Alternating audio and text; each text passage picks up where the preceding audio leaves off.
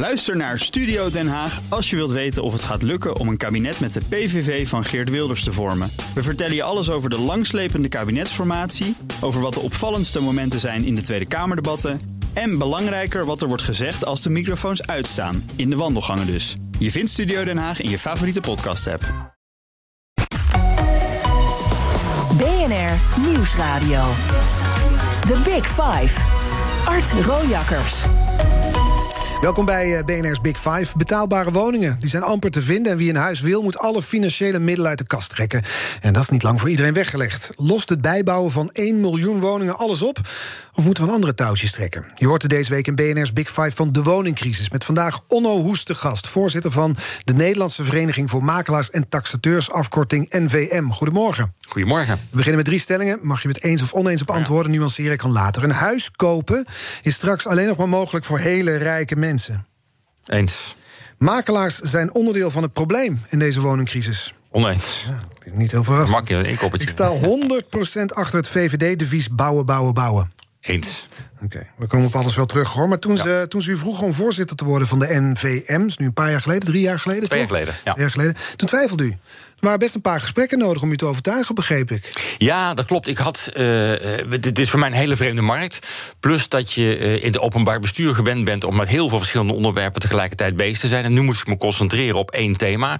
Maar het mooie was aan de woningbouw dat het een heel groot maatschappelijk thema is. En dat maakt het mij, voor mij heel aantrekkelijk. Omdat je, nou ja, iedere Nederlander verdient het gewoon om in een fatsoenlijk huis te wonen. Wat betaalbaar is op een goede plek enzovoort. Ja, dus dat was doorslaggevende Dat reden. was voor mij doorslaggevend, ja. Ja, want eerder was u burgemeester van Maastricht, later ook tijdelijk van Haarlemmermeer. Als NVM-voorzitter, wat heb je aan die ervaring? Nou, de ervaring wel. Kijk, je, hebt- je hebt een hele verdeelde achterban ook. We hebben 4500 makelaars en taxateurs. We zijn dus veruit de grootste vereniging daarvan. Plus we hebben de NVM-groep met een achttal bedrijven erin. Eh, dat is best een, een groot conglomeraat aan mensen en, en, en financiën en belangen die er zijn. En maatschappelijke thema's die er spelen. Eh, dus dat. Er zijn gemeentes met minder inwoners volgens mij. Er zijn gemeenten met minder inwoners. Nou ja, daar ben ik nooit burgemeester geweest. Maar het is wel zo dat je gewend bent om een vereniging te leiden. Je bent gewend om vergaderingen te leiden. Waar heel veel verschillende opvattingen zijn. Je kunt door de mensen heen kijken om te weten wat ze nou echt bedoelen. Eh, en dat is wel heel erg belangrijk, ook bij de NVM. Er was veel onrust toen ik begon eh, bij de NVM. Er was veel gedoe geweest met bestuurders voor mij. Nou, en dat moest ik ook allemaal zien te kanaliseren. In weer allemaal dezelfde de neus eh, dezelfde kant op. En dat is gelukt. Ja, en u, wilde, u weet natuurlijk ook goed de weg in Den Haag. Wilde eerder voorzitter worden van de landelijke VVD. Hoe ver komt u nu eigenlijk in Den Haag om te lobbyen voor de makelaars? Ja, niet dagelijks gelukkig. Het is best een vreemde positie die we als NVM hebben. Eh, we hebben natuurlijk een autoriteitspositie opgebouwd... doordat we ieder kwartaal de cijfers bekend kunnen maken... van eh, de woningmarkt en daarmee ook laten zien dat we een autoriteitspositie hebben... doordat wij echt de vraagzijde goed kunnen vertegenwoordigen. Dus wij weten precies waar eh, mensen willen wonen... hoe ze willen wonen, hoe de samenstelling van de gezinnen is... welke prijzen ze kunnen betalen... en wat dat de afgelopen maand ook heeft gedaan. Dus niet heel ver naar achteren zoals het CBS doet... en, en, en de kadaster deze week weer gedaan hebben. Maar de situatie wij kunnen nu? het bijna real-time kunnen wij doen. Dus dat is top. Maar wat is raar in jullie positie? nou ja, het rare is, wij zijn geen bouwers. Eh, en wij zijn geen planners. En wij, wij, wij kunnen dus niet daadwerkelijk iets doen. Dus voor je het weet ben je alleen maar een roepende. Nou, en daar moeten wij dus heel erg voor uitkijken. Dat we niet te hard roepen, maar wel steeds de signalen afgeven. En daarmee kunnen duiden eigenlijk wat er zou moeten gebeuren. Maar anderen moeten het allemaal doen. Dat is wel een beetje frustrerend. Want ja, je kunt dus tien jaar lang blijven roepen en er gebeurt niks. Ja, dan, dan ben je een soort roepende in de woestijn. En dat willen we natuurlijk ook niet. En dan eh, jeuken de handen van Onno Hoes? Jeukende handen om wat? Nou, om dat wel aan te pakken. Om bij een partij te zitten die hier iets kan, aan kan doen. Nou ja, kijk, kijk, ik probeer natuurlijk wel mijn netwerk daarin aan te boren. Dus de Kamerleden van, van alle partijen die ik ken, eh, eh, daar, daar sta ik natuurlijk af en toe aan de deur. We hebben een behoorlijk stevige lobby kunnen voeren sinds, eh, laat ik zeggen, anderhalf jaar geleden. Toen we het begrip woningnood weer heel stevig op de agenda hebben gezet. Dat is natuurlijk mijn politieke achtergrond, dat je weet hoe je met media om moet gaan en met de politiek. En vanaf dat moment staat die woningnood weer heel sterk op de agenda in Den Haag en bij gemeentes en provincies. En nu is het inkoppen bij drie verkiezingen achter elkaar eigenlijk. Bij eerste verkiezingen nu voor de Tweede Kamer. Dan voor de gemeenteraad volgend jaar. En het jaar daarna voor de statenverkiezingen. En in die drie trapsraketten eigenlijk zou nou ja, de woning ook niet opgelost moeten worden. Maar wel een hele stevige aanzet gegeven moeten worden. Om echt de besluiten te nemen die gewoon nodig zijn. En waar 17 miljoen mensen op zitten te wachten. Wat het verschil tussen woningnood en woningcrisis? Nou, woningnood, dat, dat begrip hebben we expres geïntroduceerd. omdat het wel aangaf dat. En, ik ga het niet vergelijken met wat er na de Tweede Wereldoorlog gebeurde. toen sliepen de mensen op straat, bij wijze van spreken. Ze hadden echt geen huis. Maar nu heb je ook echt geen huis als je weer terug bij je ouders moet gaan wonen. Dat past niet meer in de redenering van vandaag. We komen nu eigenlijk al 300.000 woningen tekort. En tot 2030 moeten er een miljoen woningen. Nou, kunnen er ook 900.000 of 800.000 zijn, maar afgerond een miljoen woningen moeten erbij komen. Ja, dat zijn enorme aantallen. Als je dat niet stevig op de agenda kunt zetten en daar een stevig begrip bij hebt, dan lukt het nooit. En het, gebeurt, het woord crisis werd al heel lang gebruikt, maar het woord crisis wordt voor alles gebruikt. En toen ik het woord woningnood gebruikte bij onze kwartaalcijfers, ja, toen sloeg iedereen ineens op tilt. Van is het echt zo erg? Nou, dan komt de discussie los. En nogmaals, we hebben het in, in alle verkiezingsprogramma's gekregen. We hebben het eh, in alle verkiezingsdebatten gekregen. Het is volgens mij een top 5 onderwerp nu bij de kabinetsformatie. En het staat op de agenda. Het wordt hier nu ook bij BNR's Big Five besproken. Dat blijkt maar weer. Want de gekte op de woningmarkt neemt voorlopig niet af. We gaan even wat cijfers nalopen. Volgens het CBS en het kadaster liggen de huizenprijzen nu 16% hoger dan een jaar geleden. Sinds 2013 werd gisteren bekend 74% gestegen. Schrikken jullie daar eigenlijk nog van bij de NVM? Twee of gaan de champagneflessen open? Zeg je? Of gaan de champagne, champagneflessen nee, helemaal niet, helemaal niet. Aan de ene kant schrikken we niet van... omdat we zelf die cijfers eigenlijk al twee maanden geleden bekend hebben gemaakt. Dus wij lopen iets voor met onze cijfers, omdat ze real-time hebben. Maar aan de tweede kant, uh, uh, het is zo dat er gewoon veel te weinig woningen bijgebouwd worden, al jarenlang. Dus iedereen heeft dit kunnen zien aankomen. Daar komt bij dat uh, de gezinssamenstelling, of de woningsamenstelling moet ik eigenlijk zeggen... die wordt, wordt steeds kleiner. Mm Kijk, vroeger in een eensgezinswoning woonden zo'n vier of vijf mensen. Tegenwoordig wonen er twee mensen. Dus dat betekent je al twee keer zoveel woningen nodig hebt. Dat is in de cijfers onvoldoende meegenomen. Dus enerzijds waren de berekeningen niet goed. Anderzijds, de mensen die de berekeningen wel goed gemaakt hebben, die hadden gewoon moeten gaan bouwen. Maar ja, ik reed net hier weer naar Amsterdam toe. En dan zie je dat ons, ons land wordt ook volgebouwd met logistieke blokken. Maar we vinden het heel moeilijk om datzelfde bij woningen te gaan bouwen. Er zit iets in het hoofd van veel bestuurders die denken dat, dat ieder grasprietje uh, beschermd moet worden. Terwijl beschermde natuur, daar is ook helemaal geen enkele discussie over. Natura 2000 gebieden, daar moeten we allemaal ver af blijven. Maar er zijn genoeg weilanden waar we in moeten gaan bouwen. Laten we, straks over, uh, laten we straks over hebben, over die weilanden. Het, toch nog even, het aantal woningen dat nu wordt aangeboden is historisch laag. 17.500 landelijk in het eerste kwartaal. Dat heeft puur te maken met het feit dat er in het verleden te weinig woningen zijn gebouwd. De dubbele reden wat ik net zei, de gezinsverdunning... en het feit dat er veel te weinig woningen zijn gebouwd. Ja. En dat is iets uh, wat ertoe leidt dat mensen bijvoorbeeld een halve ton gaan overbieden op een huis. Of dat je, dat je zonder eigen geld gewoon geen huis meer kunt krijgen. Nou ja, kijk, er zijn een aantal fiscale maatregelen die het eigen woningbezit hebben gestimuleerd. Dat was op zich heel hard nodig in de tijd dat, we, dat er heel veel mensen in huurwoningen woonden en daardoor geen kapitaal konden opbouwen. Mm Dus het is ook een hele Nederlandse traditie geworden in de loop van de tijd. Dat we hebben gezegd: als je een eigen woning hebt, heb je eigen vermogen. Kun je ook weer voor je pensioen gebruiken. Maar als je een eigen woning hebt, dan pas je er meestal ook wat beter op dan op een huurwoning. Je past ook wat beter op, beter op je omgeving. Eh, je bent, wat zorgvuldiger. Dus dat helpt allemaal. Dus dat eigen woningbezit is wel een, een, een key element in de Nederlandse vermogensopbouw. Ja, maar toch er ontstaat een tweedeling door mensen die wel een woning hebben kunnen kopen. En dus grote overwaardes hebben. En mensen die dat niet gelukt is. Nee, maar je, je snapt dus, wil ik maar zeggen, dat mensen dus heel veel geld over hebben om die woning te krijgen. Precies. En zeker in deze markt, waarbij mensen denken: ja, als ik hem nu heb, morgen is hij alweer veel meer waard. Ja.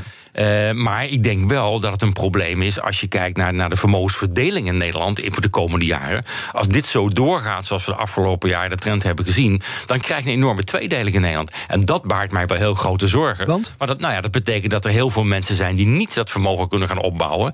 Uh, en dan krijg je een enorme ongelijkheid. Want als je nu niet de kans hebt, omdat je ouders bijvoorbeeld jou een ton kunnen geven, of omdat je veel gespaard hebt, of, of, of een erfenis hebt gekregen, of wat dan ook, uh, dan heb je dus niet de kans om dat eerste huis te kopen. En als je het eerste huis niet hebt, dan kom je niet in die cirkel terecht. Uh, en dan blijf je in huurwoningen, wat overigens ook prima is, maar je bouwt alleen niet dat vermogen op wat kopers wel opbouwen. En die kunnen heel veel met dat geld doen. Ja, maar dus die, die, dat overbieden van die halve ton, je zou kunnen denken: het is een taak van een makelaar om een koper te behoeden voor onverantwoorde ja. hoog, een onverantwoord ja. hoogbod. Maar dat is er eigenlijk niet, een onverantwoord hoogbod, want die woningen worden toch al meer waard. Nou, nee, dat is niet. Wij, wij, wij proberen onze mensen er wel voor te behoeden om echt te zeggen: van kun je dit betalen op de lange termijn?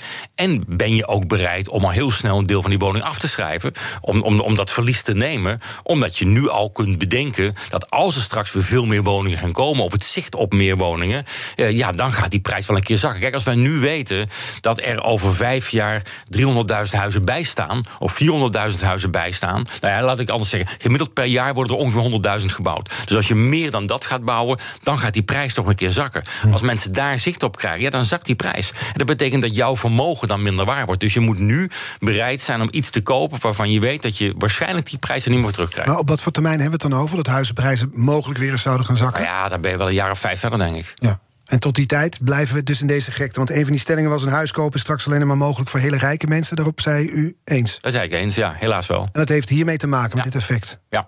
Dus die komende jaren.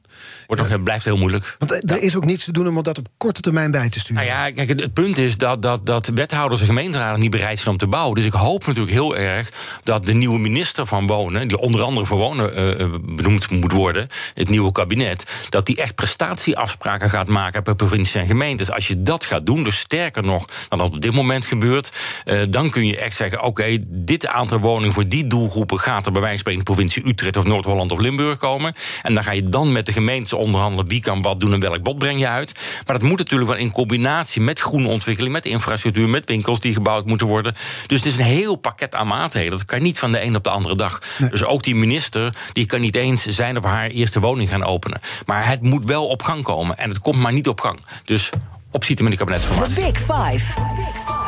BNR Nieuwsradio. Art Rojakkers.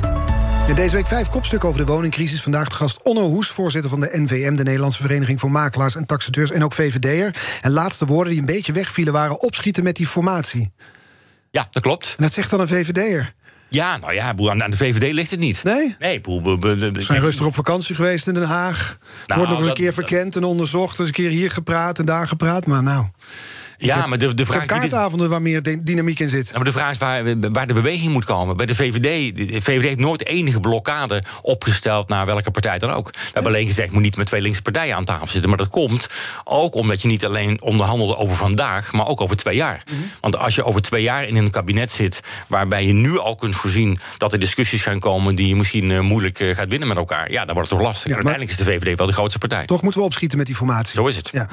U vindt dat we de woningmarkt helemaal geen woningmarkt mogen noemen, begreep ik.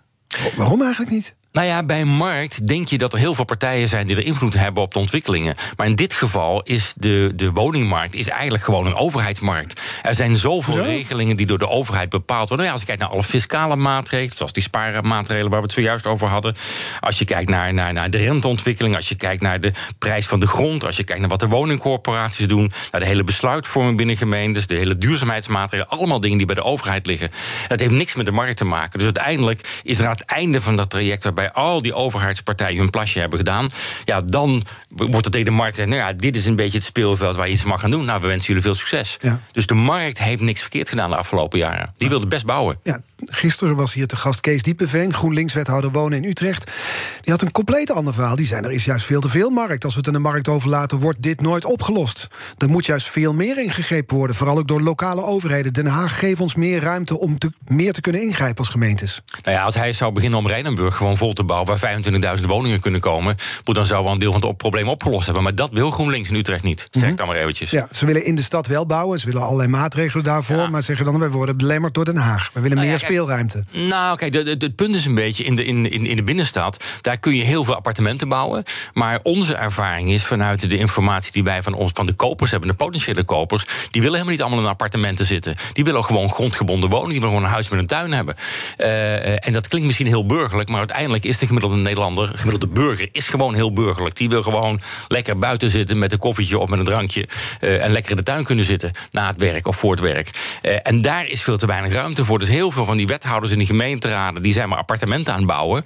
Eh, maar we zien nu ook dat de, de, de leegstand van appartementen is veel langer eigenlijk. En de koopwoningen, de, de grondgebonden woningen, die vliegen de deur uit. Ja. Dus mensen moeten ook bereid zijn om gewoon dat soort woningen te bouwen. Maar u zei net zelf dat de gezinnen steeds dunner worden. Ze noemt ook de wel een tuin gezinssamenstelling dunner. Die willen ook een tuin. Ja, iedereen wil een tuin hebben. Ja, maar ik wil ook wel een villa hebben en weet ik wat allemaal. Ja. Sommige dingen kunnen ook niet. Ja, nou ja, nee, goed, maar dat is het wat de overheid zegt. Sommige dingen kunnen niet. Nee. Nou, Oké, dan kan het niet, maar dan krijg je dus wel deze prijsontwikkeling. Maar hoe kan het dat een GroenLinks-wethouder het zegt- Dat, dat, dat de overheid zegt, het kan niet. Ja. Daarmee beïnvloed je dus wel de prijsontwikkeling. Ja. Als je gewoon de markt haar gang laat gaan... Ja, maar dan wordt, gaan als je de markt gang laat gaan, dan is heel Nederland één grote nieuwbouwwijk, zou je ook kunnen stellen. Dus de vraag is natuurlijk hoe het kan dat een GroenLinks-wethouder wonen van Utrecht hier gisteren zegt er is veel te veel markt. En dat hier de voorzitter van de MVM, ook banden met de VVD, zegt nee, er is te weinig markt. En we hebben het over precies hetzelfde probleem. Nou, misschien wat hij van GroenLinks is, dat hij er anders naar Dat is kijkt. het probleem, bedoel je? Dat is vast een hele aardige man. Ja, ja. Er zijn natuurlijk allerlei fiscale maatregelen die dat huizenbezit stimuleren. Daar hebben we het al over gehad. Hè. De overdrachtsbelasting tijdelijk afschaffen, belastingvrij schenken van ouders en kinderen. Geld lenen is natuurlijk goedkoop. Eh, We hadden het al over de, de jubelton, die 100.000 die je dan mag schenken. Wat heeft dat bijvoorbeeld gedaan met de markt, zien jullie vanuit de NVM? Nou ja, dat heeft het wel veel makkelijker gemaakt voor mensen eh, die daar allemaal gebruik van kunnen maken eh, om een bod te doen op bewoning. Ehm, en we hebben natuurlijk de afgelopen tijd gezien dat er steeds meer overboden wordt, omdat de markt steeds krapper is geworden.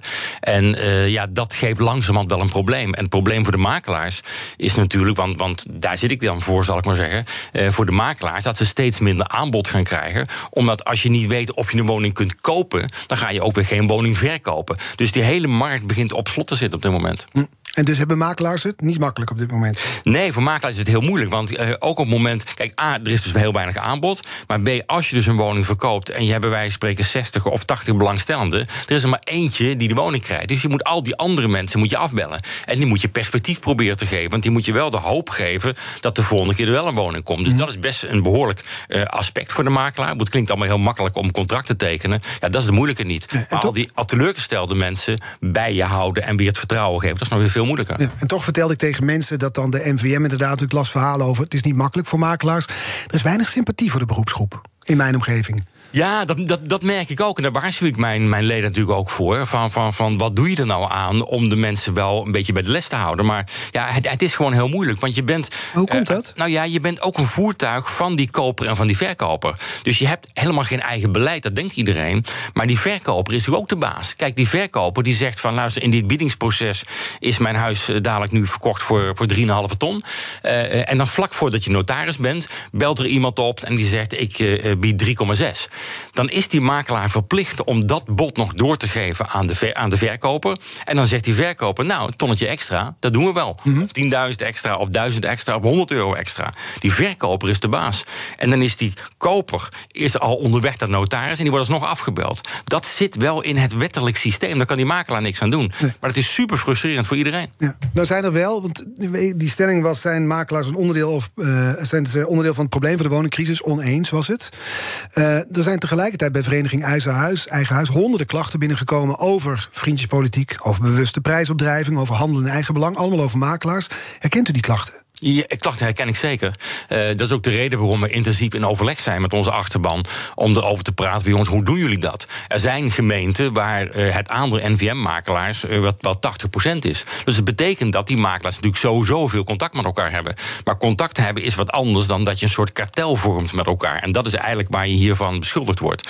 Dus dat betekent dat wij met die afdelingen. En we hebben daar nu. Nu niet alleen contact- beschuldigd, werd ook bewezen, toch? ja, we, we hebben daar nu contact over met Vereniging Eigen Huis. Om gewoon naam en toenaam te krijgen van mensen. Om echt met die mensen daarover in gesprek te gaan. Jongens, wat zijn jullie aan het doen? En prijsafspraken mag gewoon niet. Punt.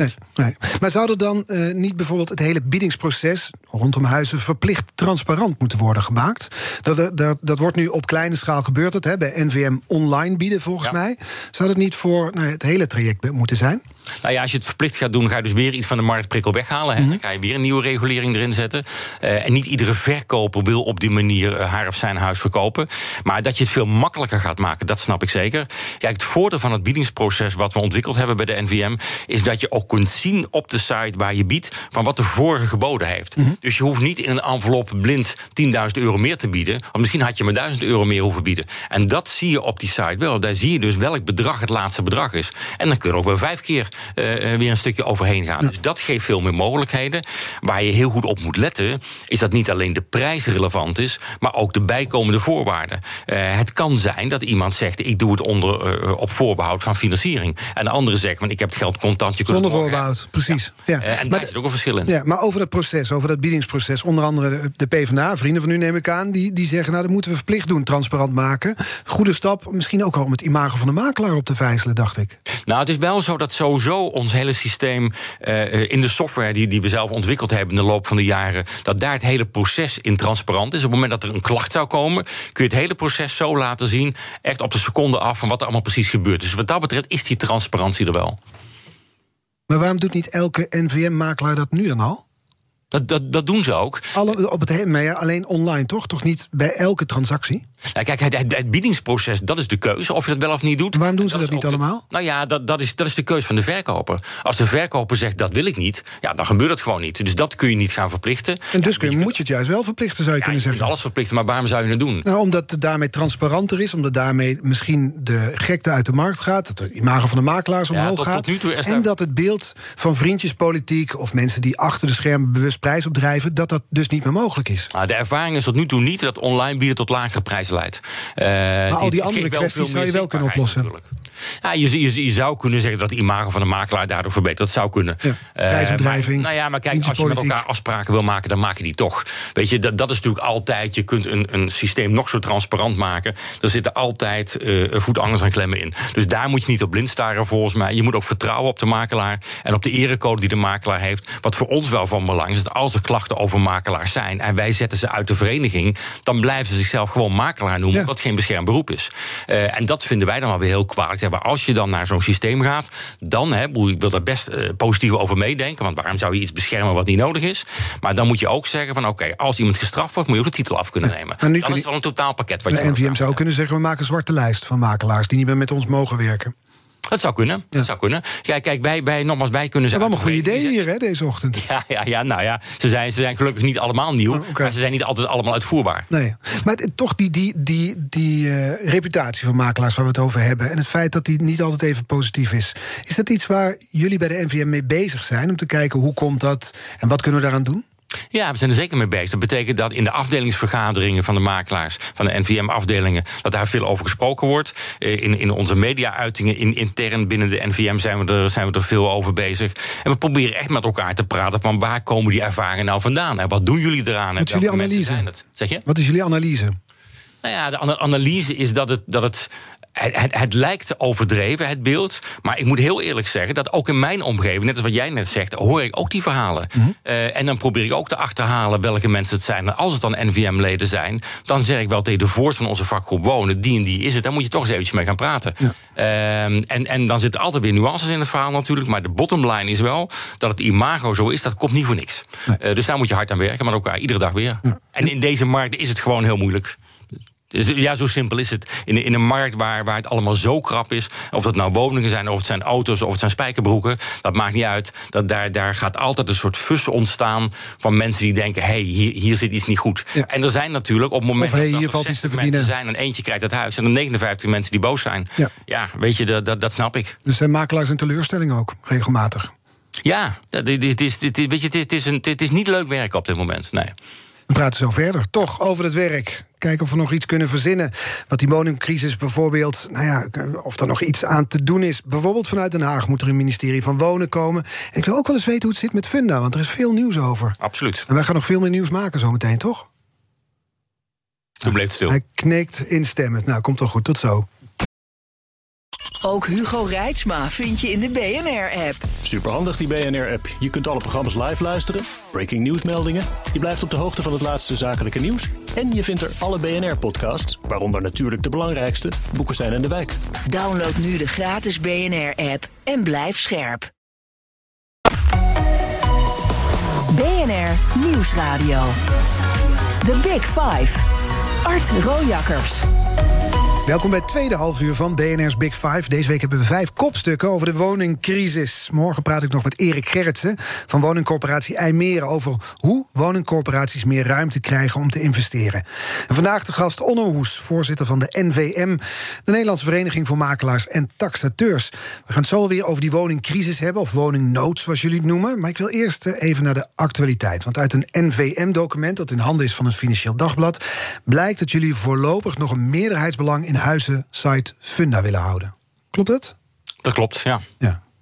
Want um, dat besluit, lezen we dan ook weer, leidt tot onvrede bij andere aandeelhouders. die een grote investering of een beursgang uh, willen. En de MVM, MVM zou de groei van Funda belemmeren. Hoe terecht is die kritiek? Uh, niet. maar kijk, we, zijn, er is nog steeds geen definitief besluit genomen. Dus we hebben als, als bestuur een voorgenomen besluit. En we zijn bezig met onze ledenraad, met de afdelingsvoors, met iedereen te overleggen wat is nou het beste. Maar ook natuurlijk met die andere aandeelhouders. We hebben als uh, NVM 70% van de aandelen en we hebben 90% van de zeggenschap. Dat klinkt misschien wat vreemd, maar dat is 20 jaar geleden zo bepaald. Uh, en de oprichters, een groot deel van de oprichters van NVM, dat zijn NVM-makelaars of gepensioneerde makelaars of nabestaanden van makelaars. die hebben 30 verenigd in de stak, in een administratiekantoor. Dus die hebben allemaal certificaten. En die hebben tegenover die 30% aandelen, hebben ze 10% van de zeggenschap. Dus dat is ja, een bijzondere verdeling, zal ik maar zeggen, die toen is gemaakt. Maar toen was men in de veronderstelling van: luister, wij willen alleen maar helpen om het op te zetten. Maar wij vertrouwen de NVM toe om dat allemaal netjes te organiseren. Nou, dat is allemaal uh, gebeurd. Het is ook tot grote hoogte ontstaan, ontwikkeld natuurlijk in de afgelopen 20 jaar. Zeker. Uh, die certificatenhouders hebben een keurig rendement gehad. Als je het over gemiddeld over 20 jaar rekent, dan zijn ze hartstikke goed weggekomen. Dus je zou kunnen zeggen. Nou, Wat voor rendement hebben ze gehaald dan? Ja, nou moet ik even uit mijn hoofd zeggen. Volgens mij was het een procent of 7, 8. Maar ik zeg nu uit mijn hoofd hoor. Voordat, voordat ik daar mm allemaal twitters krijg dat het niet goed is gegaan. Ja. Um, maar dat, dat is dus op zich is dat netjes gegaan. Uh, nu is de vraag, wat is de toekomst voor Funda? Uh, en iedereen voelt wel aan dat er echt wel weer een flinke stap gezet moet worden. Wil je op dit moment als online platform, als tweezijdig online platform... Hè, want de consument aan de ene kant en de makelaars aan de andere kant... wil je weer tot nieuwe uh, hoogtes kunnen komen.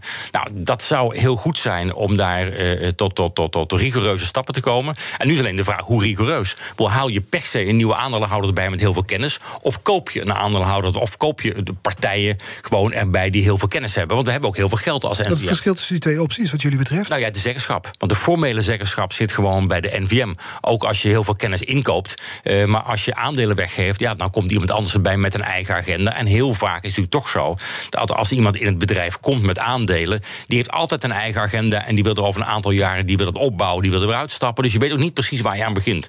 En de vraag is of je dat zou moeten willen doen. Nou, in die discussie zitten we nu met onze achterban. Hebben allemaal adviseurs bijgehaald ja. en zo. Nou, je snapt hoe dat werkt. Want het gaat natuurlijk nog wel over iets. Ja, en dat is van groot belang voor het hele land ook natuurlijk. Dat te realiseren bij ons ook. Ja, en zo'n lang strategieonderzoek waar we het eigenlijk over hebben...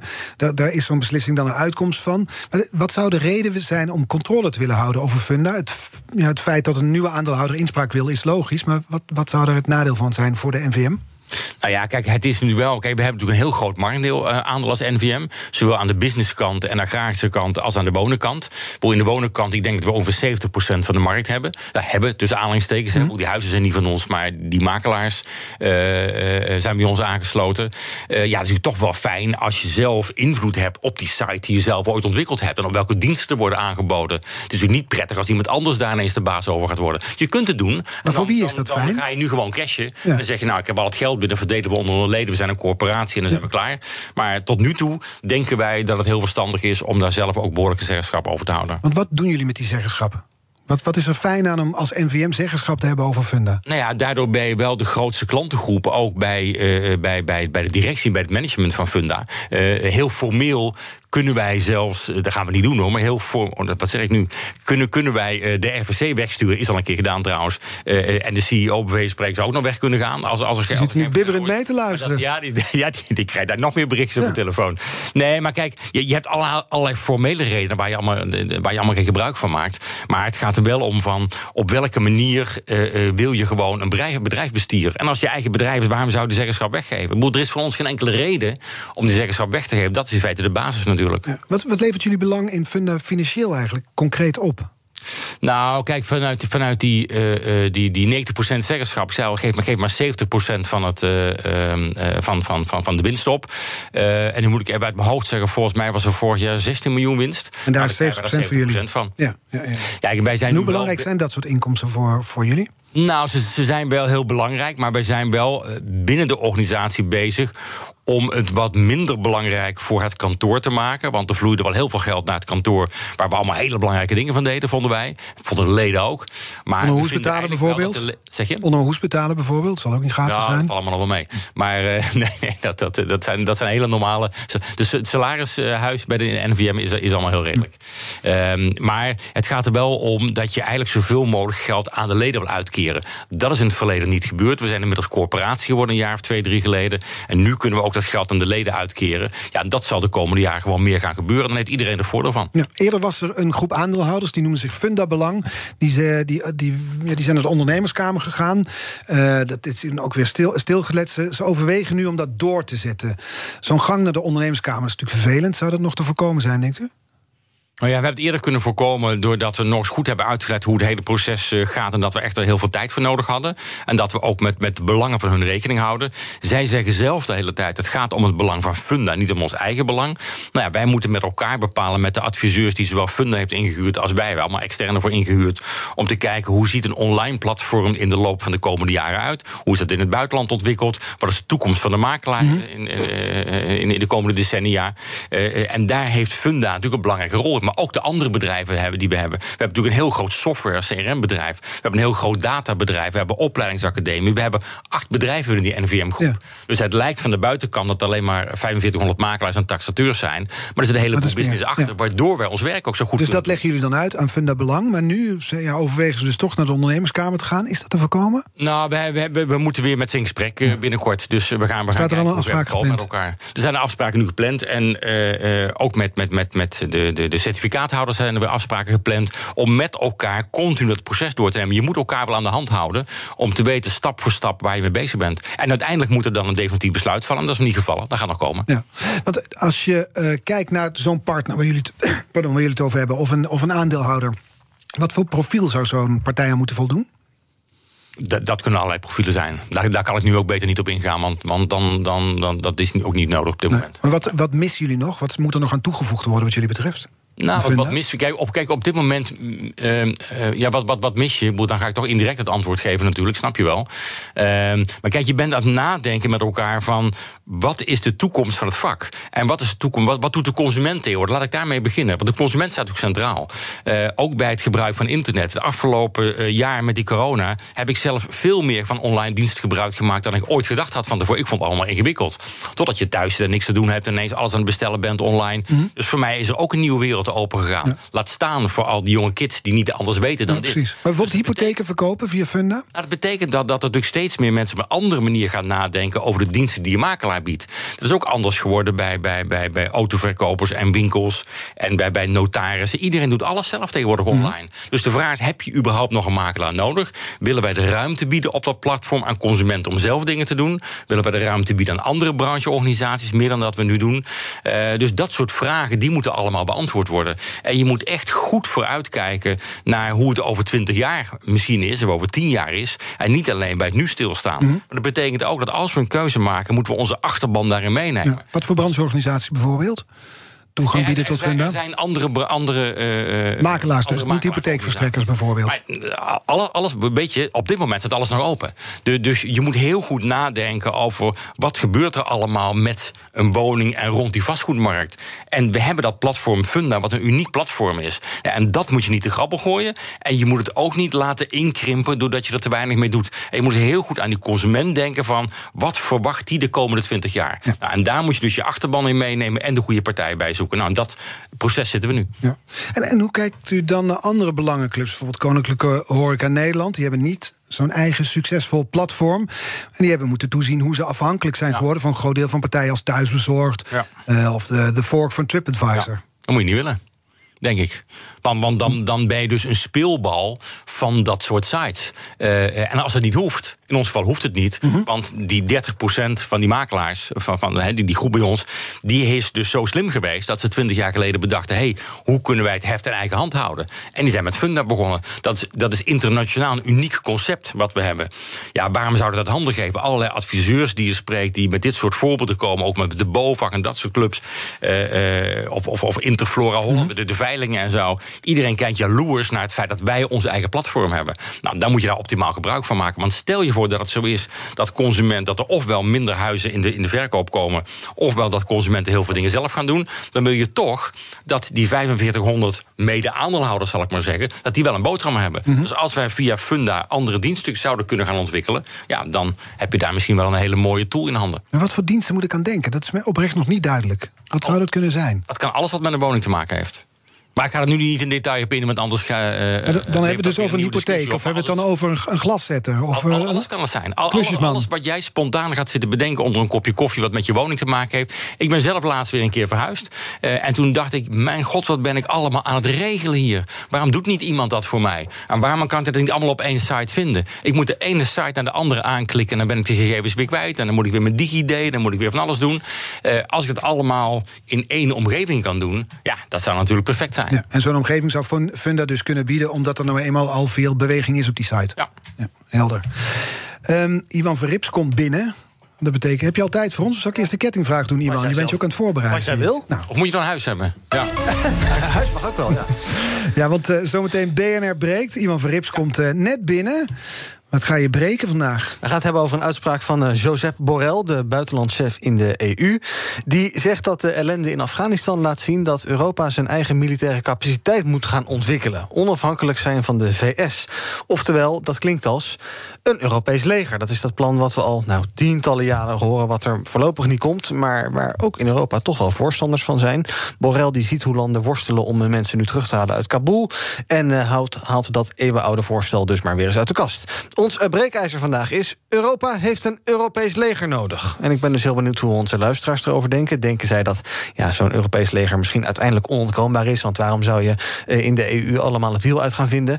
Um, en ja, word je dan nog wel serieus? genomen als elk mini-landje zijn eigen leger heeft? Of zeg je, nou weet je, samenwerken vind ik best, maar de EU is geen VS, dus een Europees leger. Laten we dat voorlopig nog maar niet doen. Om 11 uur gaan we erover praten in BNR Breek. Dat is over een minuutje of 14. En dan hoor ik dus graag ook hoe onze luisteraars erover denken. Wat was het nummer ook alweer? 0, weet je nog, 16? 4 keer 0 op het einde? Ja. 684. Nee.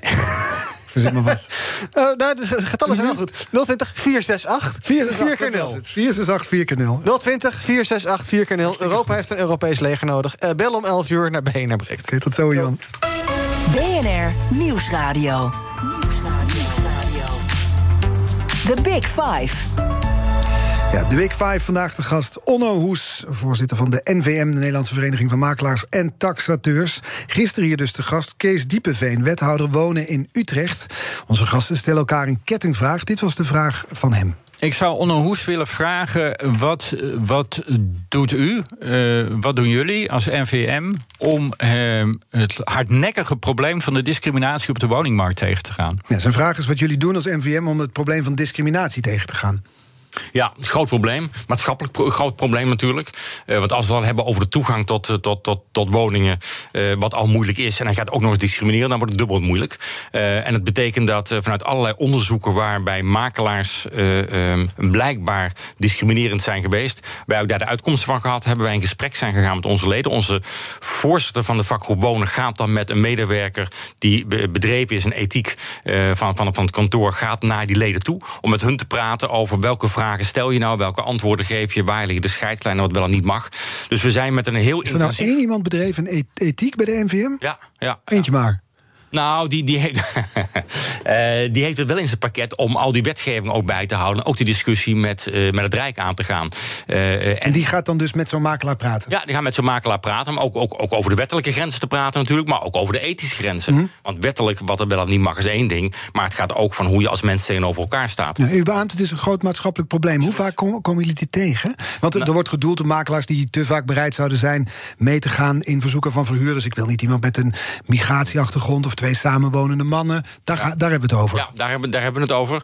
Uh, en in onze uh, lessen op de academie, in het opleidingsniveau, daar wordt er steeds meer aandacht aan besteed. Dat werd het al. En dat zijn we nu nog meer aan het doen. Er zijn ook speciale trainingen voor. En we adviseren ook aan die makelaars die nu in die onderzoeken slecht naar voren komen, om met het eigen kantoor zo'n training te volgen. Om met elkaar erover te. Het is gewoon een gespreksonderwerp van hoe ga je met elkaar om. Overigens is een ethisch thema binnen iedere organisatie een belangrijk gespreksonderwerp. Dus het is heel goed dat er ook bij ons aandacht aan wordt besteed. Want het is een, een onderwerp waarvan ik met diepe veen eens ben dat het uh, helemaal niet op de agenda zou mogen staan eigenlijk. Ik las een uitspraak van een makelaar die zei: makelaarskantoren zijn winkels zonder goederen geworden. Wat zijn de gevolgen ervan eigenlijk? Nou ja, de, de, de, de goederen komen binnen en ze vliegen er weer uit. Dat is een beetje het probleem. Er zijn natuurlijk makelaars die hebben soms maar één woning op voorraad. Maar omdat die woning er snel uitgaat en de nieuwe woning er weer in komt, blijft er steeds maar gemiddeld eentje liggen. Uh, uh, en dat is, dat is wel een groot probleem. Dus het betekent Wat is het probleem daarvan? Zeg je? Wat is het probleem daarvan? Nou ja, het probleem dat je daarmee geen doorstroming meer krijgt. Dus als jij je meldt bij een makelaarskantoor van ik zou graag een woning willen hebben, dan zegt die makelaar, ja, ik zal allemaal vriendelijk eventjes noteren wat u wil hebben, maar op dit moment heb ik niks voor u. En als er dan dus wel weer een woning binnenkomt van iemand die wil verkopen, eh, eh, dan heeft hij dus zo'n enorme lijst van mensen die dan geïnformeerd moeten worden. En dan ga je dus als makelaar, en dan krijg je weer meteen de discussie, ga je proberen te selecteren uit die lijst van 100 van wat zijn nou de te- 10 beste matches die je kan maken. Ja, de dochter van die ene vriend. Ja, maar ik heb dus, nou wacht even, maar ik heb dus al per definitie 90 mensen die teleurgesteld zijn, Ja. die boos zijn, waarom ik niet? Eh, en toch wil die verkoper wil niet 100 mensen op de stoep hebben staan. Dus je gaat die 10 mensen selecteren. Hoe? Nou ja, dat ga je samen met de verkoper doen die het dichtst toekomt aan de eisen. En eh, je roept nu eventjes tussendoor, is dat, dat de vriendin van of de dochter van Ja. enzovoort. Want dat is natuurlijk het beeld dat je hebt, hè? Ja, de, de, de- de- kijk, alles kan gebeuren, maar dat proberen we wel te voorkomen. We proberen wel dat mensen daar heel zuiver in zijn. Ja, maar dat is natuurlijk ongelooflijk ingewikkeld als er zoveel vraag is en zo weinig Ja. aanbod. Het Ja. is Ja. vraag om problemen. Ja, ja, ja. Maar, dat, ja, maar goed, dan, dan, dan blijven steeds bij de makelaar neerleggen. En de makelaar worstelt ermee dat er gewoon te weinig huizen zijn. Dus als er meer huizen zouden zijn, zou dit probleem allemaal niet ontstaan. Maar als er een krapte op welke markt dan ook ontstaat, dan komen er perverse prikkels naar boven. En dat, dat is niet te voorkomen. En je kunt alleen maar je best doen om echt met iedereen te praten, de voorbeelden en met naam en toenaam te vertellen. En mensen uit het vak te halen als dat kan. Maar dan zou dus wel weer een beëdigde makelaar moeten zijn. Althans, bij wet beëdigd en vastgelegd, zodat je een titel af kan nemen.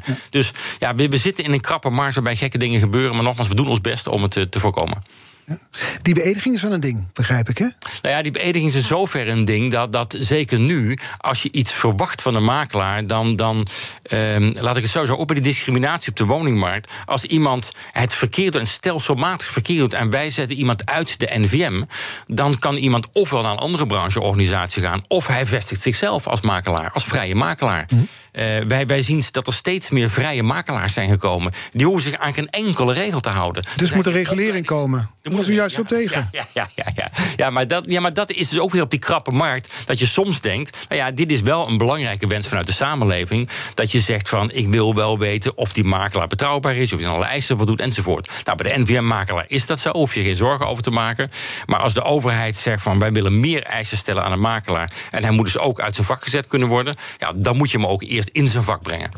Nu worden huizen dus duurder. Dus daarmee worden de inkomsten voor makelaars ook hoger. Want, dankzij de, de cortage. Tegelijkertijd zijn er minder huizen die verkocht worden. Wat levert dat nou netto op? Zijn er bijvoorbeeld al makelaarskantoren, hoort u die berichten die bijvoorbeeld op punt van omvallen staan? Nou, ik heb er pas eentje gehoord die echt definitief omgevallen is. Eh, maar er kunnen ook allerlei andere redenen aan de grondslag liggen. Ik zie wel makelaars die wel behoorlijk in hun kosten aan het snijden zijn. Die of wat personeel aan het ontslaan zijn. En we hebben nu zelf als NVM weer een nieuw bedrijf opgericht, de back-office. Waarbij mensen gewoon het hele administratie bij ons kunnen laten doen. Het hele agendabeheer bij ons kunnen laten doen. Dat gebeurt overigens in allerlei regionale kantoren van ons. Dus als je een, een, een, een klant in het zuiden bent, dan krijg je wel iemand aan de telefoon met de zuidelijke tongval. En niet iemand uit Noord-Holland. Want dat voelt ook weer anders. Dat is toch fijn. Eh, dus je moet toch het gevoel hebben ook van dat de makelaar wel dichtbij staat. Eh, maar dat betekent dat bij de makelaars eh, van de NVM, doen we alleen maar voor NVM-makelaars, dat we die wel optimaal proberen te ondersteunen in deze tijd. Nou, VVD vindt bouwen, bouwen, bouwen. 1 miljoen woningen erbij. De enige manier uit deze crisis. Mee eens, toch? Ja, goed idee. Moeten we daar voor de veestapel inkrimpen?